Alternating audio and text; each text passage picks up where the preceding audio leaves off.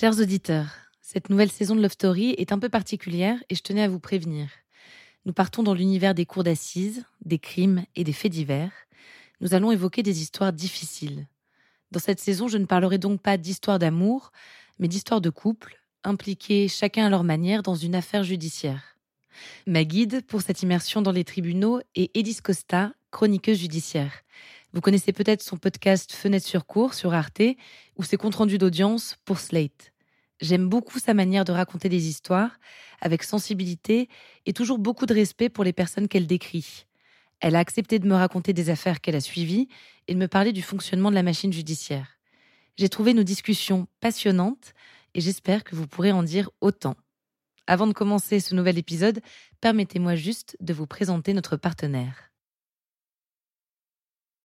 When you need mealtime inspiration, it's worth shopping Kroger, where you'll find over 30,000 mouthwatering choices that excite your inner foodie. And no matter what tasty choice you make, you'll enjoy our everyday low prices, plus extra ways to save, like digital coupons worth over $600 each week. You can also save up to $1 off per gallon at the pump with fuel points. More savings and more inspiring flavors make shopping Kroger worth it every time. Kroger, fresh for everyone. Fuel restrictions apply. C'est l'histoire d'une exception. En France, en 2019, 146 femmes ont été tuées par leur conjoint. Edith Scaravetti aurait pu faire partie d'entre elles, victime pendant des années d'un mari violent. Mais c'est elle qui a tué. Un coup de carabine, accidentel, selon elle. Edith Scaravetti a caché le corps de Laurent Baca pendant trois mois avant que la police ne le découvre, emmuré dans le grenier. Elise Costa nous raconte dans cet épisode le procès de cette affaire complexe où l'accusé est aussi victime.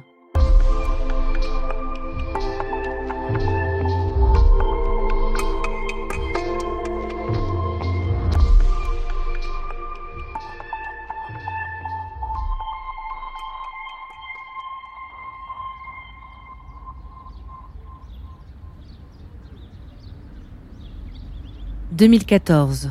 Toulouse. Il est 8 heures du matin. Une brigade de police débarque au domicile d'Edith Scaravetti. Son mari, Laurent Baca, est disparu depuis plus de trois mois. C'est Edith qui a reporté sa disparition cinq jours après qu'elle l'a vue pour la dernière fois. Cinq jours avant d'alerter la police, c'est long, et c'est ce qui met la puce à l'oreille des enquêteurs. Puis il y a le comportement d'Edith pendant l'enquête. Elle s'isole, elle ne participe pas aux recherches, elle n'appelle pas pour prendre des nouvelles. La famille de Laurent Baca est perplexe. La police ouvre une information judiciaire. Ce matin-là, c'est bien un corps que la brigade vient chercher au domicile familial. Et s'il reste une part de doute, elle s'évanouit rapidement. Une odeur nauséabonde saisit les enquêteurs dès qu'ils entrent dans la maison. Ils cherchent partout, sans trouver. Puis Edith finit par parler. Laurent Baca est là-haut, juste au-dessus, dans le grenier, emmuré entre deux plaques de béton. En mars 2018, trois ans plus tard, le procès d'Edith Scaravetti pour le meurtre de Laurent Baca s'ouvre à Toulouse. Alors le procès de mémoire ne dure pas très longtemps, je crois qu'il dure euh, quatre jours, sachant que le dernier jour est toujours consacré aux plaidoiries, aux réquisitions, etc. Donc il dure pas très longtemps. Et je, me souviens que les deux premiers jours, l'affaire apparaît assez limpide. C'est-à-dire, c'est l'histoire d'une femme battue qui un jour n'en peut plus, est poussée dans ses retranchements et il y a l'accident. On pense à ça, on se dit en fait c'est une femme poussée à bout, etc. Ce qui est, je pense, vrai.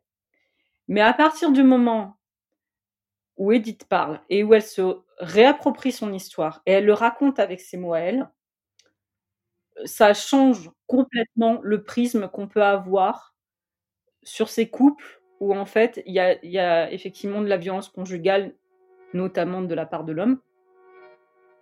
Les violences conjugales, ce n'est pas Edith qui en parle la première dans cette affaire. Les enquêteurs les découvrent au fil de leurs investigations. Quand ils lui en parlent, elle minimise. Ce n'est pas si grave, il ne faut pas exagérer. À ce sujet, dans son article consacré au procès sur Slate, Elise Costa écrivait Ce n'est un secret pour personne. Laurent Baca se cuite comme si les lendemains n'existaient pas. Il y a la drogue aussi, les joints et la cocaïne. Tout ça est entendu. Il n'est peut-être pas junkie, ni même vraiment alcoolique. Ce qui se passe, c'est que Laurent Baca est excessif dans tout ce qu'il entreprend.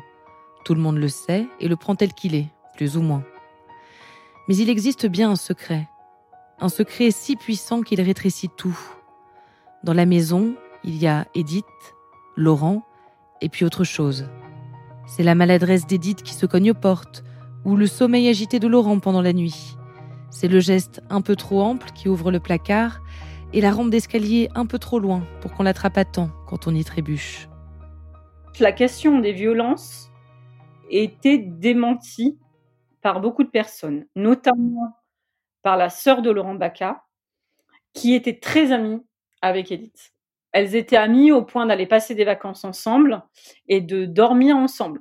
Et la sœur de Laurent Baca dit Je n'ai jamais vu un bleu sur elle. On a du mal quand même à se dire Non, il n'y avait pas de violence conjugale, elle a tout inventé. On a, on a quand même du mal hein, à, croire, à croire à ça. Une collègue de travail d'Edith avait dit qu'elle l'avait vu, il me semble, avec un, un œil au beurre noir. Bon voilà, il y avait, y avait quand même des choses, et puis surtout, il y avait ce qu'a rapporté euh, son avocat qui est une, cicatrice sur sa poitrine avec les, initiales de Laurent Baca, qui, a été expertisée pour savoir si ça représentait des initiales. Elles ont été montrées à la, les images ont été montrées à la cour et après les jurés euh, euh, voyaient euh, ce qu'ils voulaient quoi. Edith Scaravetti est née en 1985. Elle a deux frères. Ses parents se séparent pendant son adolescence et elle part vivre chez son grand-père avec sa mère une mère souvent absente chez son nouveau compagnon. À l'âge de 15 ans, Edith se fait aide-soignante pour son grand-père atteint d'Alzheimer. Il boit, il pique des colères. Edith s'isole des autres jeunes de son âge, sans jamais se plaindre. C'est son frère Jocelyn qui lui présente Laurent Baca. Elle a 17 ans et lui 10 ans de plus. Quelques mois après leur rencontre, Edith tombe enceinte alors qu'elle prend la pilule. Pendant la grossesse, Jocelyn et sa compagne assistent aux premières empoignades, aux premiers signes de violence. En peu de temps, Edith donne naissance à trois enfants. Edith, elle est, euh, en tout cas quand je la vois dans le, dans le box, elle est habillée très simplement, on lui donne beaucoup plus que son âge.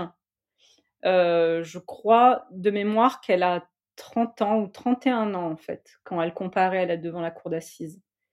Euh, en tout cas, au moment des faits, elle en avait 27. Donc elle était jeune. Mais on sent que c'est quelqu'un qui a vécu. Elle n'est pas marquée, ce serait pas tout à fait juste de dire ça, mais elle porte une certaine gravité sur le, sur le visage. Et puis, elle a une façon, on sent qu'elle est verrouillée, quoi. Elle, elle a une façon de se tenir, ou quand même elle a les épaules rentrées, même quand elle s'exprime, elle est, euh, elle est dans la, dans la retenue. Les témoins, en fait, rapportent quand même une, une, femme très volontaire, très courageuse. C'est un terme qui revient souvent. Euh, parce que à la maison, Edith, elle fait tout. Elle a trois enfants, elle, travaille, elle s'occupe euh, du ménage, des courses, d'aller chercher les enfants, elle s'occupe d'absolument tout, elle s'occupe du jardin. Quand il y a des travaux à faire, elle s'en occupe, parfois avec son beau-père, parfois toute seule l'un des amis de Laurent Baca qui, a reconnu devant les enquêteurs, qui a dit en fait, on disait à Laurent qu'il avait beaucoup de chance d'avoir Edith, qu'elle faisait tout et que c'était, et ça m'a marqué, que c'était une femme comme dans l'ancien temps. Un soir de violence, Laurent sort la carabine héritée du grand-père d'Edith. Ce n'est pas la première fois. Il frappe Edith, ils se disputent. Laurent pose le canon de l'arme sur sa propre tempe. Selon Edith, l'arme est déchargée, elle a jeté elle-même les munitions. Elle dit avoir cette nuit-là seulement frôlé la crosse de la carabine. Mais une balle était chambrée. Quand le coup part, elle va se réfugier dans la salle de bain jusqu'au matin. Puis elle panique, enterre son mari dans le jardin avant de le porter jusqu'au grenier, trois semaines plus tard. La belle indifférence, c'est un concept que j'ai appris euh, à ce procès. C'est une experte euh, psychiatre qui parle d'Edith en disant que le fait de parler de Laurent Baca toujours au présent. Le fait de, pendant trois mois, où elle cache sa disparition et sa mort, en fait, à tout le monde, et de continuer à vivre en, euh, en dansant avec les enfants, en jouant avec les enfants, ça relevait, en fait, de la belle indifférence, qui est un concept, pas vraiment de déni, mais de verrouillage des émotions. Et pour ce faire, on fait comme si tout allait bien, tout en sachant euh, qu'en fait, non, tout ne va pas bien. Mais bon, voilà, la nature humaine étant ce qu'elle est, c'est complexe, quoi. Considérant la complexité du profil d'Edith, ses silences, les personnes présentes au procès n'attendent pas grand-chose de sa prise de parole. Et pourtant. Je, pense que je me disais, avec Edith Scarafetti, il va falloir lui tirer les verres du nez. Et c'est pas du tout ce qui s'est passé. En fait, elle se lève, donc elle prend la parole et elle est restée deux heures à raconter qui elle était, ce qui lui était arrivé, comment elle avait vécu les choses. Et elle le racontait parce que je pense c'est quelqu'un de brillant et d'extrêmement intelligent. Elle l'a raconté avec une clarté que j'avais rarement vue. Pour moi, ce moment où Edith Scaravetti parle et où elle raconte en fait ce que c'est réellement les violences conjugales, sans rentrer, c'est pas parce qu'elle racontait des détails difficiles ou non, elle raconte un mécanisme. Elle raconte un mécanisme psychique et elle raconte pourquoi on reste et pourquoi on le cache. Et euh, moi, c'est un de mes moments d'audience les plus marquants. À tel point qu'à un moment, j'ai arrêté d'écrire. En fait, elle a raconté un détail. En fait, Edith raconte, on le sait grâce aux enquêtes de personnalité, mais là, elle le, raconte elle-même. Elle raconte qu'à l'âge de 12 ans, elle était partie à la mer avec euh, sa famille et qu'au camping, elle s'est fait, euh, elle s'est fait violer par un gars qui, euh, qui l'a, qui l'a surprise là. Elle sort des douches parce que ça s'est passé dans les douches et elle retrouve sa famille et elle ne dit rien elle dit, alors ça, elle le dit pas à la barre, mais elle l'a dit aux experts. Elle dit en fait, je voulais pas leur, ils avaient l'air tellement heureux, je voulais pas leur gâcher leur journée. Ce qui en dit long en fait. Et en fait, elle n'a parlé de, de cette agression, à de ce viol à personne. Elle en a jamais parlé à sa famille. Elle en a jamais parlé à ses amis. Et la seule personne à qui elle en a parlé, c'est Laurent. Et bon, voilà, il est au courant. Et des années plus tard, un jour, elle avorte parce que parce que voilà, elle est tombée enceinte sous pilule et c'était pas prévu et donc ils peuvent pas le garder parce qu'ils ont déjà trois enfants et et voilà. Et lui lui en veut beaucoup. Et en fait, elle raconte cette scène où elle elle vient de de se faire, enfin voilà, de subir une IVG. Elle va dans la douche, donc on imagine qu'elle est déjà elle-même pas très bien. Et là, en fait, il la viole sous la douche. Et elle dit il l'a fait pour me faire revivre ce moment. Parce qu'il était en colère et il voulait me, me, me punir. Et elle, comment elle l'explique? Elle dit oui, c'était horrible.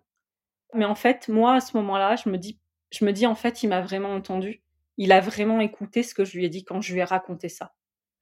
Et ça, c'est, en fait, on comprend comment le, cerveau va détourner une information pour pas euh, l'aimer moins, pour pas le voir lui comme euh, commettant des actes monstrueux. Le dernier jour du procès, les jurés entendent les plaidoiries ainsi que les témoignages des enfants du couple. Le parquet a requis 20 ans de réclusion criminelle pour Edith Scaravetti. Il faut maintenant patienter pendant la délibération. En fait, l'enjeu au procès d'Edith Scaravetti, c'était pas de savoir si elle l'avait fait ou si elle l'avait pas fait, c'était de savoir si c'était un accident ou non. C'est-à-dire si c'était un homicide involontaire ou si c'était un meurtre et donc un homicide volontaire. Parce que ça joue sur le quantum de la peine. Et finalement, le, la cour d'assises de la Haute-Garonne de Toulouse a déclaré que, que le doute était, euh, était, était possible et que dans le doute, on allait croire la version d'Edith Scaravetti et que c'était un homicide involontaire. Et par conséquent, ils l'ont condamné à trois ans de, détention sachant qu'elle avait fait trois ans et demi en détention provisoire, donc elle est sortie le soir même. C'est sûr que du côté des parents, de la sœur de Laurent de ses amis, euh, d'entendre trois ans, bah finalement c'était pas entendable. Ils ont hurlé, ils se sont adressés au juré en disant euh, on, espère que vous vivrez ce qu'on a vécu. Il y avait une amie de Laurent Baca qui criait, qui disait elle a emmuré, elle a emmuré, pour bien rappeler que que, les faits étaient, étaient horribles. Non, c'était très, très, très tendu. Et, et elle s'est mise à pleurer en fait, mais on sentait. Alors c'est pareil, peut-être que c'est moi qui, qui, qui, le surinterprète. Elle pleurait de, de on voyait bien qu'elle pleurait de la situation. On voyait bien que c'était pas des larmes de joie en fait. Un an après ce verdict, En mai 2019, Edith Scaravetti est de retour en cour d'assises pour son procès en appel. Cette fois, elle est condamnée à 10 ans de réclusion criminelle. Elle retourne en prison.